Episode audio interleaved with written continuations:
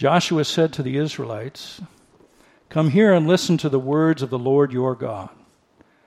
This is how you will know that the living God is among you, and that he will certainly drive out before you the Canaanites, Hittites, Hivites, Perizzites, Girgashites, Amorites, and Jebusites. See, the ark of the covenant of the Lord of all the earth will go into the Jordan ahead of you. Now then, choose twelve men from the tribes of Israel, one from each tribe. And as soon as the priests who carry the ark of the Lord, the Lord of all the earth, set foot in the Jordan, the water flowing downstream will be cut off and stand up in a heap. Let's pray together. Father in heaven, this is your word. As I am your servant, I pray, Lord, that you would speak through me and touch your people's hearts and minds today with the truth and power of your gospel, of your good news, even through this challenging passage. Bless not only the reading, but the preaching of your word, I ask now in Jesus' name. Amen. It is a sobering thought to consider that the Israelites who were standing there at the, at the, at, at the side of the Jordan River were once standing in almost the same place more than 40 years prior to that. Early on, after they went to Mount Sinai, God told them to go and if you remember the story, Israel uh, sent out 12 spies to give a report of the land, to, to map it out and, and give them some strategy as they came back. Ten of, the, of these spies out of the 12 said that we were like grasshoppers in their sight. They were massive, they were huge. There's no way in the world we're going to defeat them. We'd be better off if we turned back and went back to Egypt, back to our yoke of slavery, basically.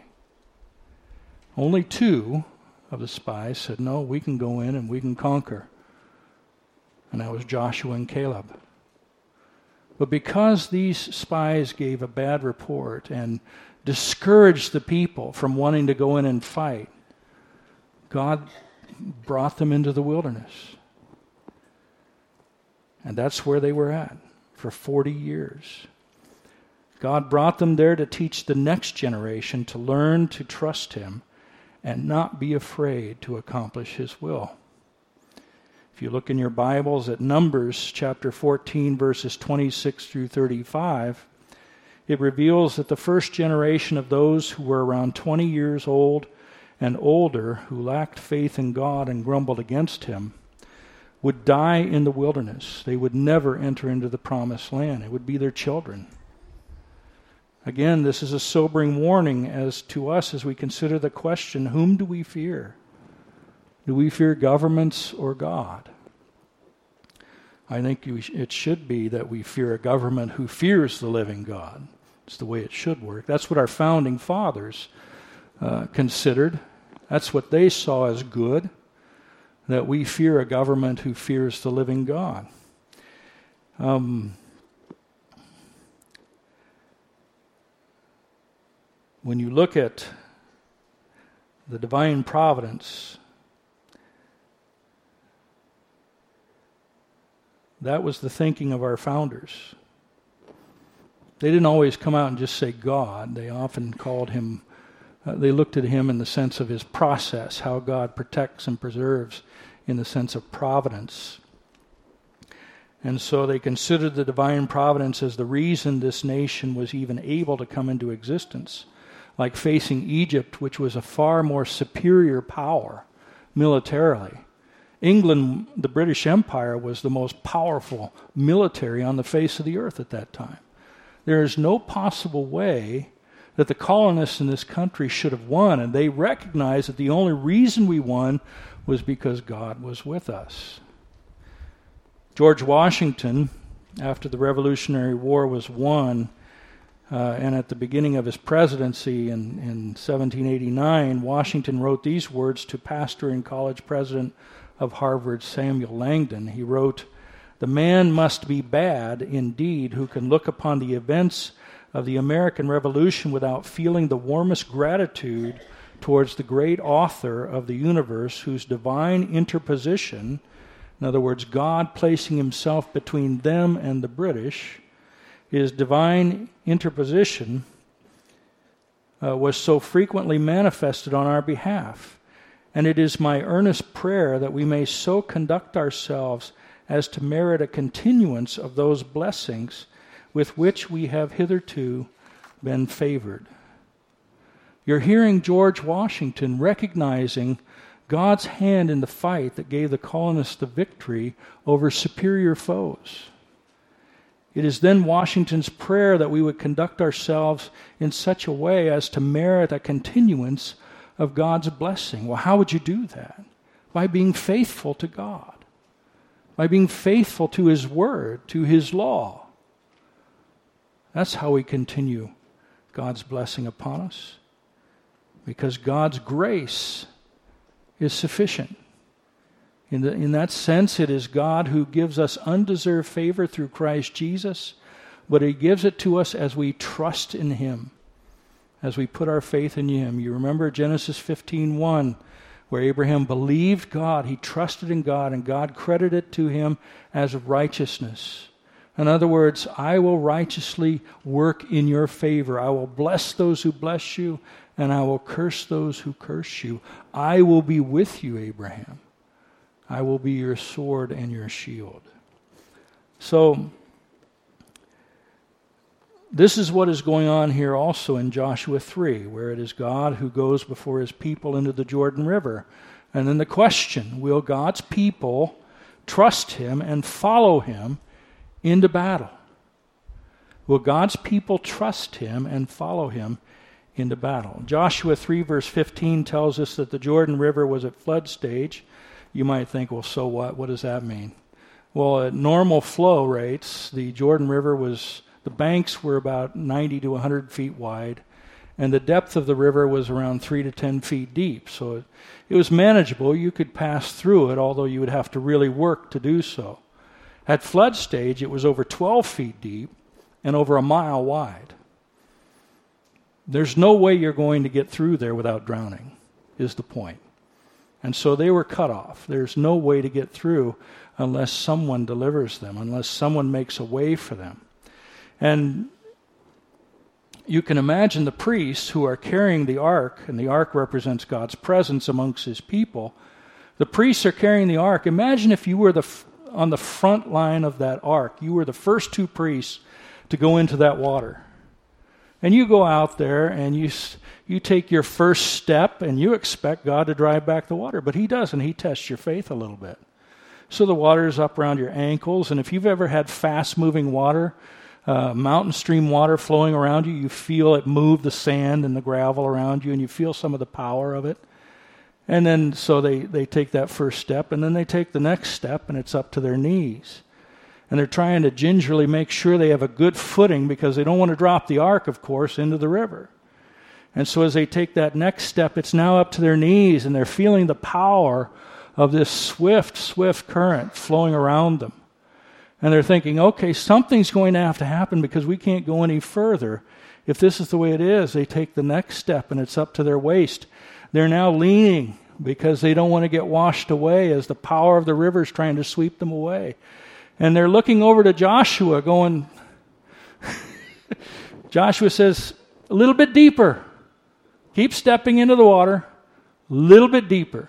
And so they're thinking, okay, and they take the next step, expecting the water to come up to their chest, and yet it recedes down to where their knees are. And they take the next step after that, and it goes down to where their ankles are. They take the next step after that, and the next step after that, and the next thing you know, they're in the middle of the river where the water level should be six to seven feet above their heads. Well, it is, but it's bunched up like a heap of stones. That's why they take the 12 stones and make a marker, rem- remembering that God pushed back the waters of the Jordan, just like He did the Red Sea, so that the Israelites could walk on dry ground from one side of the Jordan River to the other into Jericho. And when you look at uh, the importance of this exercise, you think, why did God make them do that? Well, so that they would learn to trust Him. That they would know that His power is with them, that God has chosen Joshua as their leader to replace Moses. God is with Joshua, and God is with His people, and He will bring them to victory if they continue to step forward in faith, trusting in Him. That is true for us as well. Stepping out in faith is always a challenge. But as you do and God provides for you, you learn to trust in Jesus. You learn to trust in God. Trust is, is something that you learn. You don't, we don't have it naturally. We are very protective. When, when you think about someone who's been born in an orphanage, they are very self protective. And the reason for that is they haven't been able to learn to trust people. And, and if they do trust someone, it is, that, it is only that person and no one else. Because they want to be careful and cautious and self preserving. So trust is something that you learn. And each step you take in faith into the unknown, trusting in Jesus, trusting in God, God and God provides for you. You learn that God is with you and he will provide for you. He will take care of you and he will see you through. So, what is our response as we learn to trust in God? We heard the call from this from the quartet this morning singing it is time we the people stand up for what is right. It is time we squared our shoulders back, raised our swords to fight, for the Bible is our weapon and the Spirit is our shield. The church needs more of its members to be workers in the field. How many people crossed that Jordan River that day? 10%? 40%? Or 100%? Everybody crossed that river that day. Everybody was stepping out in faith that day.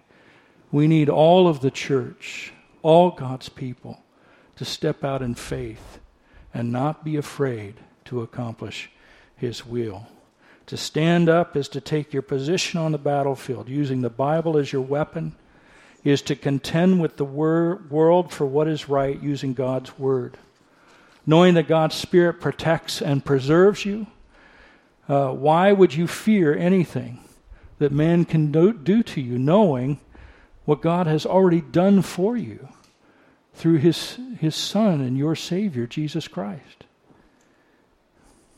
The enemy can seem gigantic and intimidating, I know this, if they are all that you're looking at. If that's all you see is the enemy and nothing else. It's kind of like if, if the media focuses your, your attention on, on the problems of the day and all you see is the problems of the day, you wonder, where is God?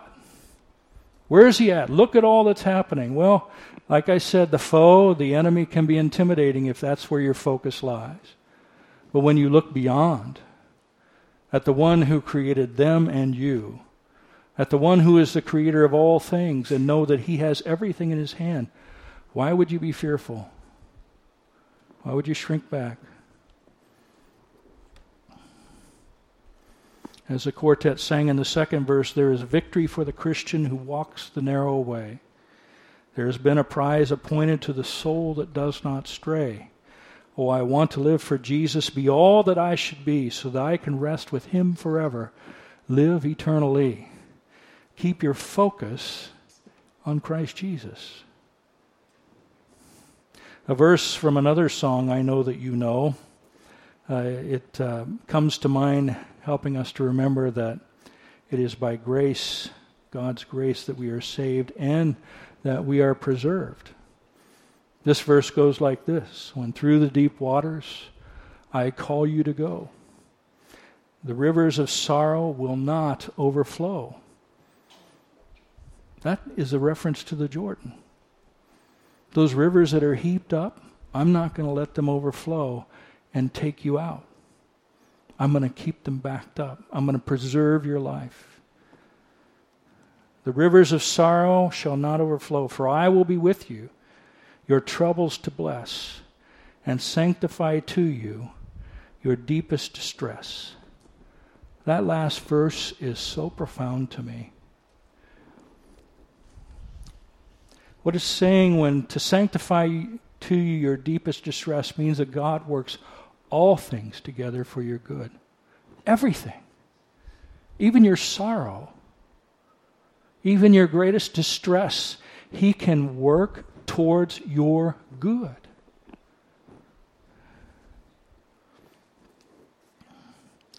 Instead of becoming weaker as you rely upon the Lord, He makes you stronger, strengthening your faith, your discernment, your soul, your resolve, and your power to love, even as He loves.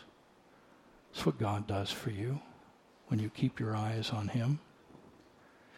Consider these words now of 2 Peter 1 3 through 10. If you have your Bibles open, you can kind of follow along there. I want to start with verses 3 through 4. The Apostle Peter writes, His, God's divine power, has given us everything we need. We see this in the Old Testament carrying all the way through the New, even to the very end.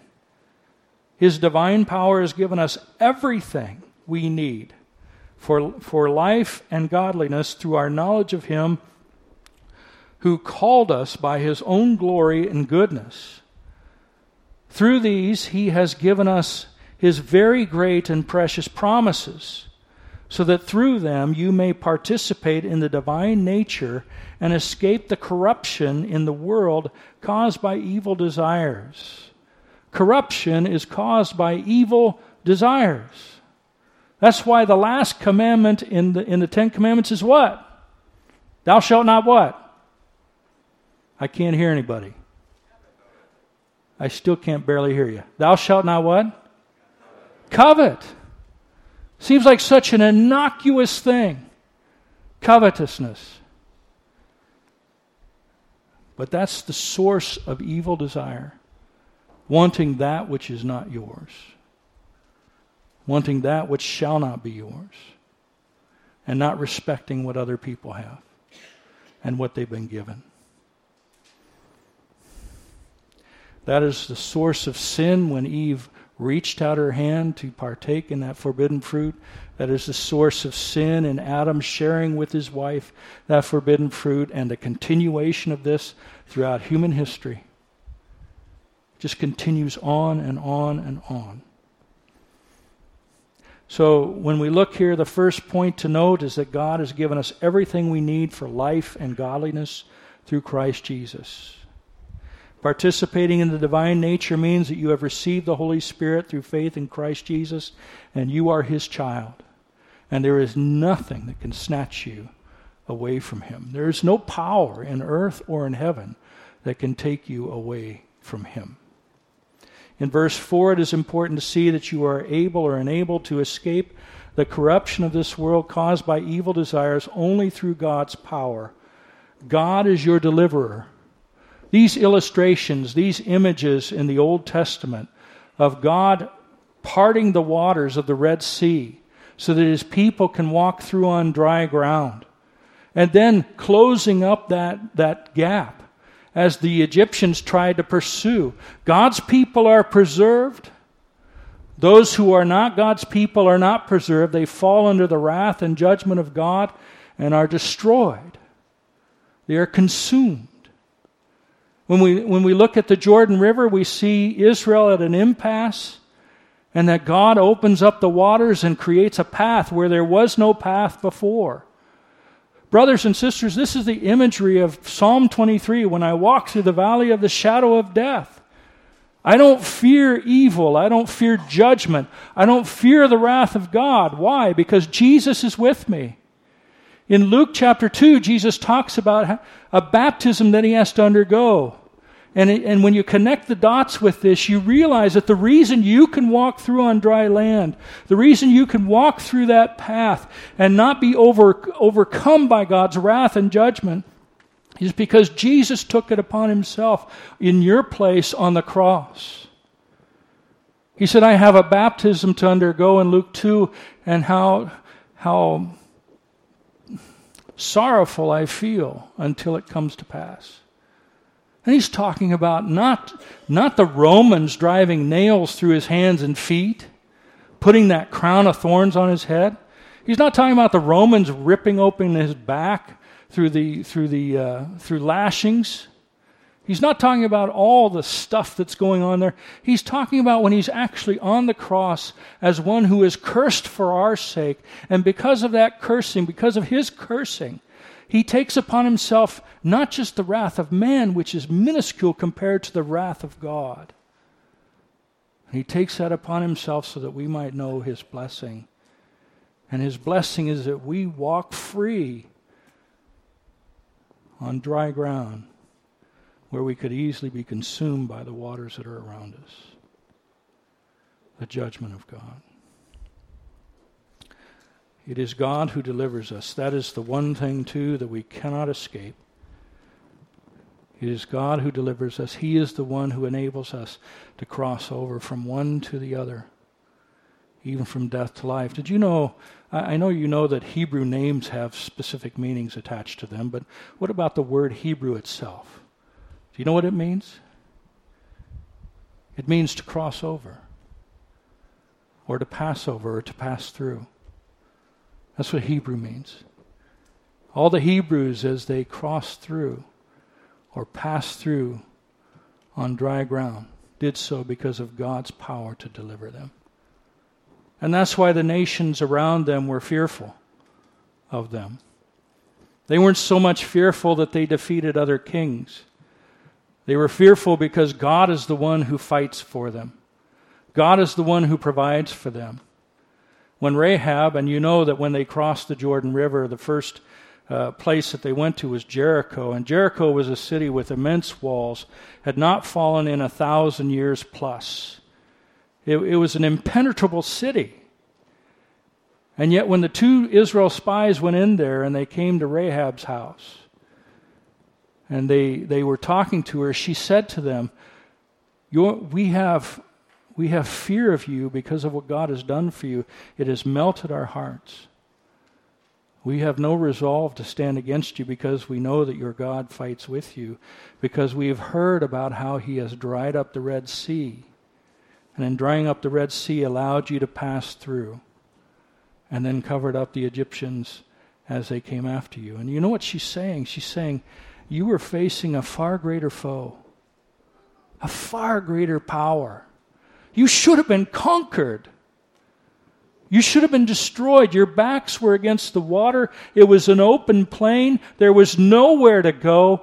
Egypt and all their military might was marching in on top of you, and you should have been utterly destroyed, but God preserved you. He provided for you, and He opened the way for you to pass through on the other side. And when they came after you, he closed the door. As we're working through Revelation, that is what Revelation is all about. We do undergo persecution as Christians. We do go through times of suffering and difficulty, but through Jesus Christ, there is an open door to pass from this life into the next, to pass from the sorrow and suffering of this world into the joy and, and blessing of the kingdom of heaven, where we will live for Him forever, with Him forever, through eternity.